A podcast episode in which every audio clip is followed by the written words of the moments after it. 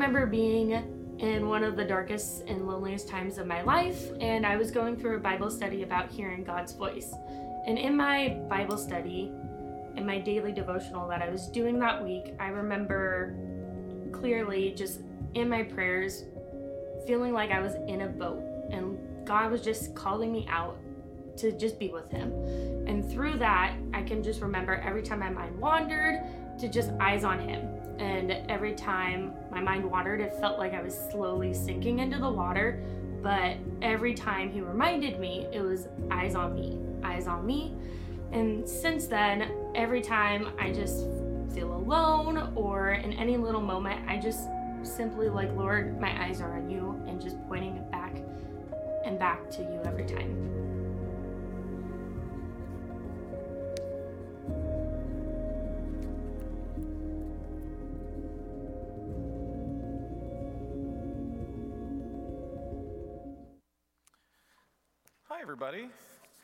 Good morning. My name is Sanjay Merchant, and uh, it's been a while since I've been here, since the, the quarantine started. Um, if I don't know you, if we haven't met, because it's been a, a, very long time for me, I'm a professor of theology at Moody Bible Institute in Chicago, but this is my home church, if you can believe that. Um, and so it's great to be back. Um, my heart is, is, is here, so uh, I just feel full just being here in town and, and uh, you're here in town all the time, so you're like, it's not that big of a deal, but I feel great uh, being here. And it's great to be out of Chicago. Um, it really is, because your snow piles are adorable. They're so cute. Uh, each side of my driveway is at least, I was just telling Pat, is at least about five feet. And uh, we just gave up shoveling. We're just driving on the snow. It's just not even worth it. And, and, you know, at the grocery store where they get the big plows, because you got so much, you know, pavement, they have to get the big plows. And they make those huge piles, you know, when you get a really bad snow. They're about 12 feet high at the grocery. Those won't melt till, till May. Anyway, that's, you know, life in Chicago. But uh, anyway, it's great to be back. Our passage today is from Luke chapter 8. So go ahead, go ahead and open your Bibles or your Bible app. We're looking uh, today at Luke 8, 26 through 39. And uh, we'll read it. It's, it's, it's, it's a long passage. I really hope that it's encouraging to you today. Um, it's amazing what Luke tells us about the life of Jesus in, uh, in this story and the preceding story. So before we get to Luke 8:26, Luke tells us this really amazing story about how they were in Galilee. Jesus with his disciples were in Galilee, and they crossed the Sea of Galilee. And I know that you know this story. They're crossing the Sea of Galilee, and a tremendous storm swells up, and Jesus is asleep, right? And the disciples, these are experienced fishermen, they know when it's bad and they say, Lord, we're, going to die. Do you not even care? He's asleep. Jesus has so much peace, he's asleep. And Jesus is almost annoyed to be awakened, right? And he wakes up and he speaks peace over the sea, and the sea settles down, and the disciples wonder, Who is this that controls the wind and the water? With his power. Who is this? They've seen Jesus do miracles already. They've walked with him. They've heard his teachings. And at this, they are so stunned. And so that's the crossing of the sea. And when they get to the other side, they get to an area called the Decapolis. And so uh, I'm reading again in Luke 8, 26 through 39. It's a, it's a longer passage, but this is what it says. Then they sailed to the country of the Gerasenes. That's the same area as the Decapolis, which is opposite Galilee. When Jesus had stepped out on land, there met him a man from the city who had demons. For a long time he had worn no clothes, and he had not lived in a house, but among the tombs. When he saw Jesus, he cried out and fell down before him and said with a loud voice, What have you to do with me, Jesus, Son of the Most High God? I beg you, do not torment me for he had commanded the unclean spirits to come out of the man. For many a time it had seized him. He was kept under guard and bound with chains and shackles. But he would break the bonds and be driven by the demons into the desert. Jesus then asked him, What is your name? And he said, Legion, for many demons had entered him. And they begged him not to command them to depart into the abyss. Now, a large herd of pigs was feeding there on the hillside, and they begged him to let them enter these. So he gave them permission. Then the demons came out of the man and entered the pigs, and the herd rushed down the steep bank into the lake and drowned. When the herdsmen saw what had happened, they fled and told, uh, told it in the city and in the country. Then people went out to see what had happened, and they came to Jesus and found the man from whom the demons had gone, sitting at the feet of Jesus, clothed and in his right mind, and they were afraid. And those who had seen it told them how the demon possessed man had been healed. Then all the people of the surrounding country of the Gerasenes asked him to depart from them, for they were seized with great fear. So he got into the boat and returned. The man from whom the demons had gone begged that he might be with him, but Jesus sent him away, saying, Return to your home and declare how much God has done for you. And he went away, proclaiming throughout the whole city how much Jesus had done for him. All right, so now the first big question. If this is your first time encountering a story like this, what on earth are demons? We know some of this from mythology and science fiction, but biblically, according to God's revelation, these things are real. What on earth are they? Well, fundamentally, demons are angels, and angels are creatures not made in God's image, like humans, but other sorts of conscious creatures who are appointed to serve God. So I think we have a slide that says such a thing. Right after this commercial break. There we are. Angels are spiritual beings appointed to serve God. Demons are angels who have forsaken that appointment. Okay, easy enough. Now, what does it mean to be a spiritual being? We could get pretty philosophically deep about some of these things. But a spiritual being would be, let's say, not a physical being. So we're physical. Here you go. We're made of matter, we're material. You can push on me, apply physical force, and I'll fall over. You know, that sort of thing. Okay, so physics applies to us. We're biological beings. Spiritual beings, physics doesn't apply to them. They're not physical, right? So God is a spiritual being, the quintessential spiritual being. God is a maximally great spiritual being, having no limitation whatsoever. So, with regard to his power, unlimited, unlimited power. With regard to his knowledge, unlimited, unlimited knowledge. With regard to his presence, unlimited presence. Demons and angels are spiritual beings, but not in that sense, not in the unlimited sense. And sometimes people, they misunderstand this. Uh, they think that demonic forces or angelic forces are somehow powerful in the way that God is powerful. Not even close. They are limited in power just like you and me. Okay? So we are physical beings limited in power. There are some things that we can do physically.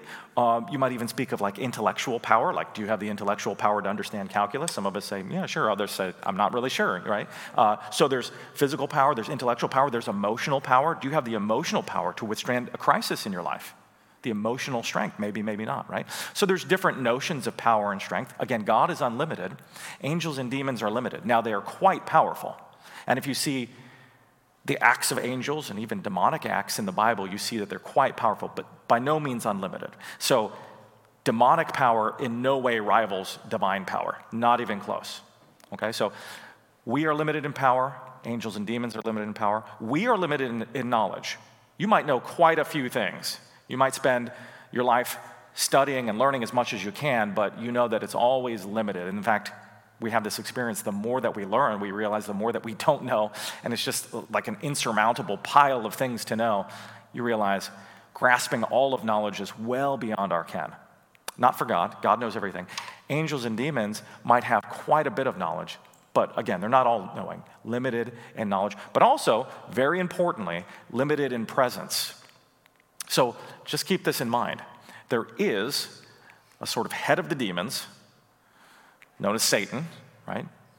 He's not everywhere. He is not omnipresent as God is. Uh, though he's a spiritual being and is not physical, he still has a localized presence. So, where exactly is he? We don't know. The Bible says that he is roaming about the earth and this sort of thing. And so, we see little glimpses of this. In this story that we read about the demoniac at Decapolis, he is filled with demons. They are localized in him, and they identify themselves as legion. And that should remind you of a Roman legion. These are Roman times. Roman legion was about 6,000 men. Legions could be a little bit smaller than that. You know, if people died in battle, they wouldn't necessarily always refill, but I guess at maximum strength, they'd be about 6,000. So, is that what that means? There are perhaps hundreds, if not thousands, of demons localized in this man. It's shocking. That's a pretty scary thing. So that's the first important question. Now, I like to contextualize these teachings and place them in the bigger context of biblical history for this purpose, so that it would be clear to you and so that you can really begin uh, if you haven't yet, um, many of us have, but if you haven't yet, really become a consumer and an understander and a reader of the whole of the Bible. One of the problems with being a Bible reader is that it's not chronological, it's so foreign to us, sometimes it's decontextualized, this is a real problem with, you know, reading a few passages here and a few passages there. Uh, you don't really get the big picture. And you wouldn't pursue any other area of knowledge that way, right? Like if you wanted to know, sometimes I tell my son this because he's a big Star Wars geek. If you wanted to know the whole canon of Star Wars, what would you do? Well, my son has done it multiple times and with friends that haven't watched any of the Star Wars movies, he'll bring them over and they'll watch and they'll spend weeks doing it from the earliest to the latest. And as we know, if you know those, anything about those movies, they were made out of order. So he watches them in order. And he makes sure that we know the whole canon from beginning to end. He wouldn't be satisfied to watch a little clip here and a little clip there next week and a little clip there the, the third week and something like that, and then speculate, how did you feel when Chewbacca said, oh, it made me feel. Yeah, no. Uh, he, I want to watch the whole thing, I want to understand the whole context. So I'm going to take a step back to the Exodus. It's a long way away from Luke. And if you know me, that's kind of my MO. but it's important, and I, I hope it'll be worth it. So we have a map. Now let's think about biblical history just in very broad terms, very broad and quick terms. It begins with a primordial man and woman, Adam and Eve, in fellowship with God, the God of the universe. There is no other God. There are no other beings that are relevant. There is God, and there is his beloved primordial couple, Adam and Eve made in his own image, right? And as we know, in the garden, that fellowship is fractured by means of sin. Adam and Eve leave the garden. And then much of the rest of the Bible is about the spiraling and fracturing and devolving of humanity. And uh, we read that through the course of Genesis. Uh, God does not abandon his creation, however. He does not abandon humanity. He presents himself again to Noah. And then later on, he presents himself, very importantly, to Abraham. And then the faith of Abraham is passed on to Isaac, his son, and to Jacob, Isaac's son. So you got the God of, uh, the, the God of the universe, after the fracturing of humanity, presenting himself to this single man, Abraham, and saying to Abraham, I will be your God, and I will fulfill my promises in the earth through you. And he becomes just the God of Abraham. And again, that faith is passed on to his sons. And then Jacob's son Joseph, through a, a variety of, uh, or series rather, of very unlikely events, becomes the highest authority in Egypt except for Pharaoh. And there's a great famine where Jacob's family is living. So Abraham's descendants, the worshippers of the true God, end up in Egypt. And that's where the book of Genesis closes. So if you remember that. Well, then something very interesting happens. There's actually a 400 year silence. God does not speak again for 400 years. And in that 400 year gap, the family of Jacob becomes a nation, a full tribe. And at this point, they've been enslaved by the Egyptians. They're no longer friends with the Egyptians. A lot has changed. And that's where we open the book of Exodus. And in the book of Exodus, after a 400 year silence, God speaks again to Moses and Aaron, and he presents himself once again, now very humbly, as the tribal God of the Hebrews. He is, in fact, the God of the whole universe, but he presents himself as if he's one God among others. Where are the other gods? The Egyptians have their gods, and the various Canaanite tribes have their gods. You see some of them there, like uh, up in Canaan. Uh, that's actually a variety of tribes, but the Moabites and the Edomites, you probably have heard those names from biblical history. They've all got their gods. And how does the world work? Our gods lead us. We worship our gods, and to the degree that we're strong, our gods have victory. To the degree that they're weak, that we're weak, Perhaps we haven't venerated our gods sufficiently, but it's our gods against your gods. And let's fight it out. That's the tribal attitude of the ancient world. Yahweh, the God of Abraham, Isaac, and Jacob, uh, the God of the whole universe, presents himself as the tribal God of the Hebrews. How significant is this God? He's insignificant. If he were powerful, his worshippers wouldn't be slaves, would they? The gods of Egypt are powerful. But then we walk through the book of, of Exodus, and we see what happens. Let me just give you a couple passages as we walk through. When God presents himself to Moses and Aaron as the tribal God of the Hebrews in Exodus 6 7, he says, I will take you to be my people. I will be your God, and you shall know that I am the Lord your God, who has brought you out from under your, the, the burdens of the Egyptians. And it, you know the the book of Exodus, what happens? God brings a number of plagues against the Egyptians. He exposes the Egyptians, or the, rather the Egyptian gods, as false gods, shockingly to the Egyptians. And he brings the country to its knees. At first, Moses and Aaron are doing these miracles. They take a, a staff, a wooden staff, and throw it down in front of Pharaoh, and it turns into a snake. But the Egyptian uh, magicians do the same things. They turn water into blood, just like Moses and Aaron. They do the same things. They keep pace for a while. And eventually, they can't keep pace anymore. And God keeps upping the ante again and again and again, bringing more and more miracles, more and more plagues. And eventually, the Egyptian priests say in, uh, in Exodus 8:19, they say to Pharaoh, "This is the finger of God. We can't do these things anymore. We can't keep pace." And the power of the Egyptian priests fades away. Now, what were the Egyptian uh, priests and magicians up to? Was it just sleight of hand? Was it just trickery? Probably, but there was probably also real spiritual power. There was probably something that was very, very real that actually worked, so that when the Egyptians praised, uh, prayed to their gods, it actually did work. That's why they did it. So there was real spiritual power in it. But the God of the Hebrews is squashing this power, first outrunning it, and then devastating the nation of Egypt that trusts in those false powers.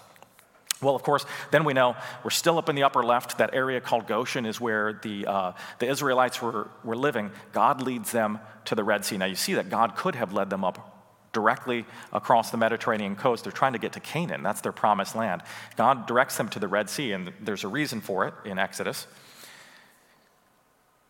But in Exodus 14 21 through 22, he leads them to the Red Sea.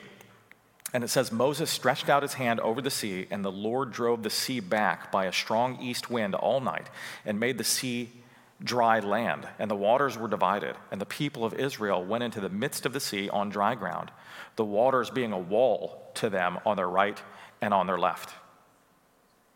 And so he gave them safe passage through the sea. And as you know, when the Egyptians tried to pursue them into the sea, God closed the waters and destroyed the army of Pharaoh. So he gives them safe passage through the sea. On the other side, they end up at Mount Sinai. You see there, God gives them his laws, makes a covenant with them.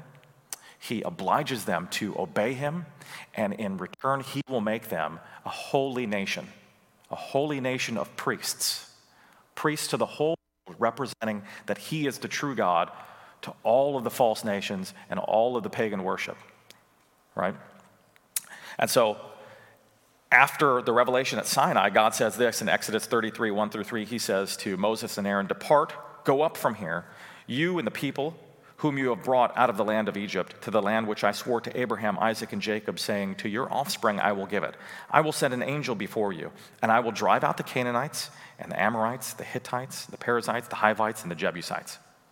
And so God remained present with them in the tent of meeting. They had this mobile temple called the tabernacle, and he was present with them in the tent of meeting. You couldn't just walk in and talk to God. That's not how it worked. The high priests, under very strict regulations, was permitted into the tent of meeting to meet with God occasionally on behalf of the people, but at least the true God of the universe was present with them.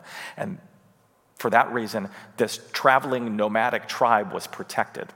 And in fact, they were not only protected, but they were given land, they were given an inheritance, they were given wealth, they were given space to worship in this very dangerous, dangerous ancient pagan world. So God's presence was with them. Later on, King David uh, is going to be given a promise that he could build a temple, but David doesn't build it. His son Solomon builds it, and the presence of God goes from being in the tabernacle to the temple. And the presence of God is with the Israelites for hundreds of years until late in uh, biblical history. The presence of God in the book of Ezekiel leaves the temple. Ezekiel actually sees the presence of God leave the temple, and now the city is ripe for conquest. When God's presence is there, they couldn't have been conquered. And the Babylonians had been threatening them for many, many years. When God leaves, the city is razed, and they are deported into captivity in Babylon, just like they were in captivity in Egypt many hundreds of years before. And guess what? At that point, there's a 400 year silence from God. There's another 400 year gap. Until the birth of Jesus Christ, that prophetic gap, that prophetic quiet from God comes to an end. Uh, Hebrews 1 1 through 3 says this. This is the way the book opens. It's a, it's, a, it's a real splash for an opening of a book. He says, Long ago, at many times and in many ways, God spoke to our fathers by the prophets, but in these last days, he has spoken to us by his Son, whom he appointed to be heir of all things, through whom also he created the world. He is the radiance of the glory of God and the act, exact imprint of his nature, and he upholds the universe by the word of his power. This is the culmination of all of the prophetic promises that God has made to Israel for hundreds of years. This is the culmination of God's presence with Israel in Jesus Christ. It all comes together. So, if you understand the biblical story from Genesis through Exodus, through all of the wanderings, to the conquest of Canaan, through the kingdom periods, David and Solomon and their descendants, and then eventually the Babylonian captivity, all of that is summed up in Jesus Christ. So now that we have that in our minds, I know it was a lot. We can do some comparison now, and we can think about what Luke is telling us here in Luke 8. We can compare side by side the Exodus with the exorcism.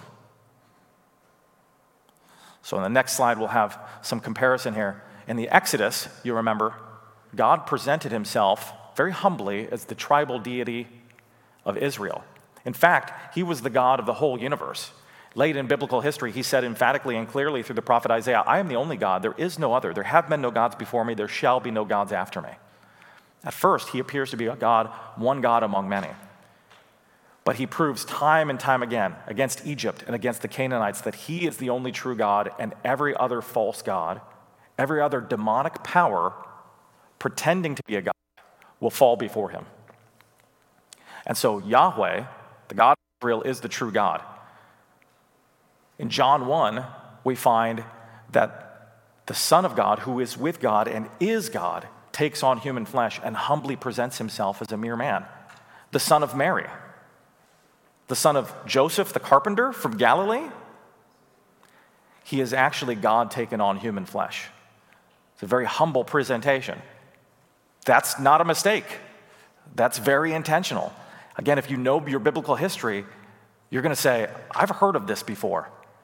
God led the 12 tribes of Israel safely across the Red Sea. In Luke 8, Jesus leaves, leads his 12 disciples safely across the Sea of Galilee, right?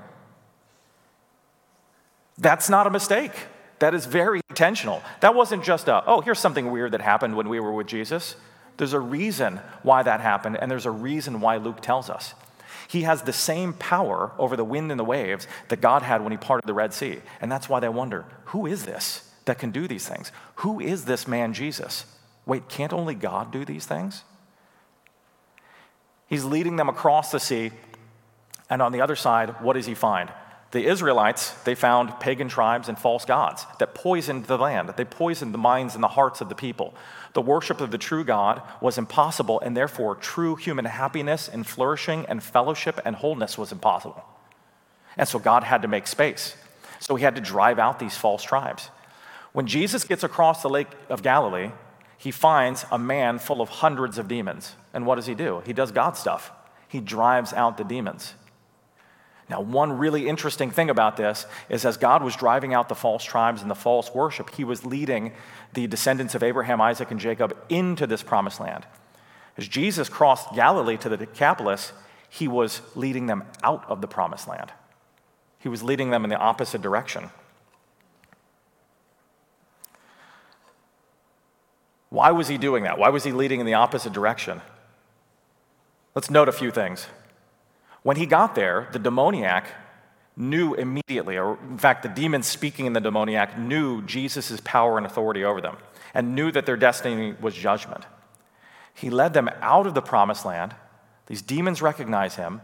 Now, keep in mind, he's among Gentiles. He's not among people who worship the true God or even perhaps know of the true God. Um, how do we know that they're Gentiles? Well, one thing, they've got a herd of pigs. Jews wouldn't have a herd of pigs, right? They wouldn't, they wouldn't be eating pigs. By the way, if you're ever in the Decapolis, try the deviled ham. It's divine. That was terrible. That was awful. That was way worse than I thought it would be. My wife said, I made up that joke on the car ride to the airport. My wife said, Don't do that. She was, she was right. She was right. It didn't work at all. But if she wanted to stop me, she should have come. Am I right? Am I right, guys? So it's just as much her fault as it is mine. But anyway, there you go. I wasn't even sure if deviled ham was a real thing. Was that a thing? I don't know. Whatever. they were Gentiles. And he drove the demons into the pigs. Such a strange thing. It's so strange it must have happened. Because why tell us this story? Why make up such an odd thing? When Jesus is doing this, he is showing that he is doing God things, driving out false worship, but not bringing Israel into a small promised land, a little tract of land on the eastern end of the Mediterranean. He's, he's driving them out of what? The whole world. He is taking his rightful place, establishing God's kingdom over the whole earth. And so this was not lost on the disciples. God was establishing that in Jesus, he was cleansing the world, he was driving out Satan and reclaiming the whole universe in Jesus Christ. The funny thing is, the people of the Gerasenes or of the Decapolis, they actually preferred an unbalanced order uh, and familiarity of their community to the peace that Jesus brought. They feared his power and they asked him to leave. And so Jesus left. Now, thinking of these things, what's our response to all of the things that Luke tells us? Jesus recapitulating, in many ways, the whole history of Israel and doing God things. What's our response? Well, first and foremost, we should believe and understand that this isn't just a sort of one off strange story. Believe that Jesus freed the man from the torment of hundreds of demons. I mean, actually believe that, that that was a historical fact. Believe that Jesus freed this man of hundreds of demons. This is the worst case scenario. Worst case scenario, someone can be filled with hundreds of demons. I'm willing to bet no one's in that situation here because you'd be throwing clothes and foaming at the mouth and breaking chains as this man was. Now, we've got things in our lives, but that's the worst case scenario. Jesus is able, with a word, to free him from the torment of hundreds of demons. This man was already dead, he was living among tombs. And when he encountered Jesus, Jesus bears with him real life, true life. He's the true bearer of life. And he brings this man from death to life. I mean, again, this is the worst case scenario. So, what does this have to do with us? we have to confess that Jesus is willing and able to free us from the torment of sin. He is willing and able. If it's easy for him to deliver a man from the torment of hundreds of demons, whatever we have going on in our lives is a shallow comparison. And there are some heavy things, there are some deep and difficult things. Let me just tell you about sins that I know very well. Sins that I know very well, that of times I have thought, that's just how I am. It's not going to be fixed. I just have to bear this.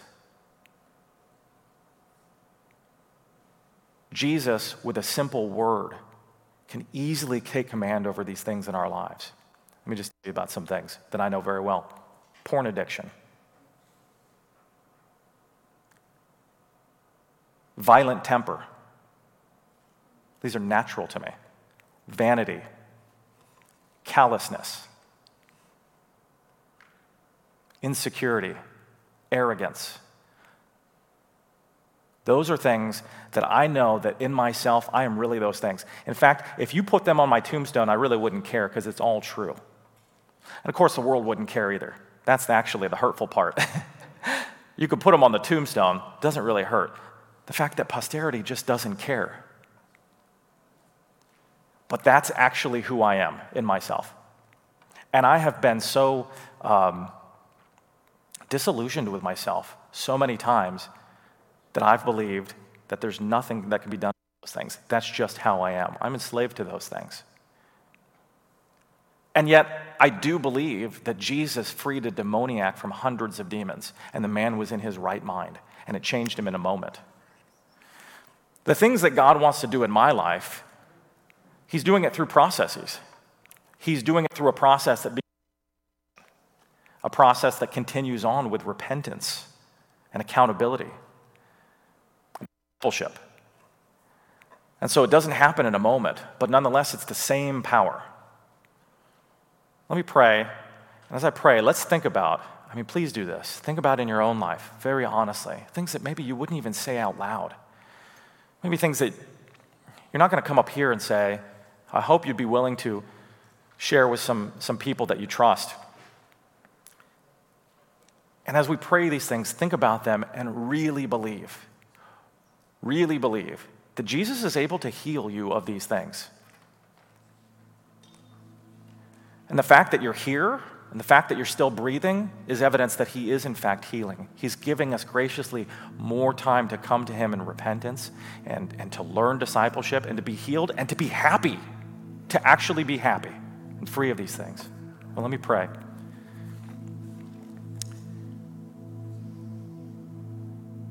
Lord Jesus, we do believe that you came in the flesh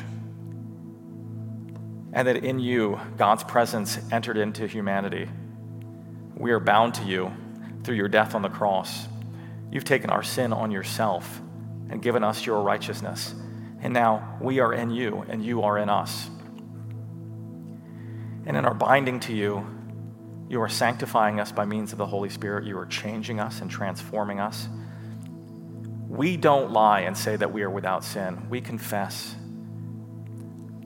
that we know sin intimately and that it torments us. We think that it's going to make us happy.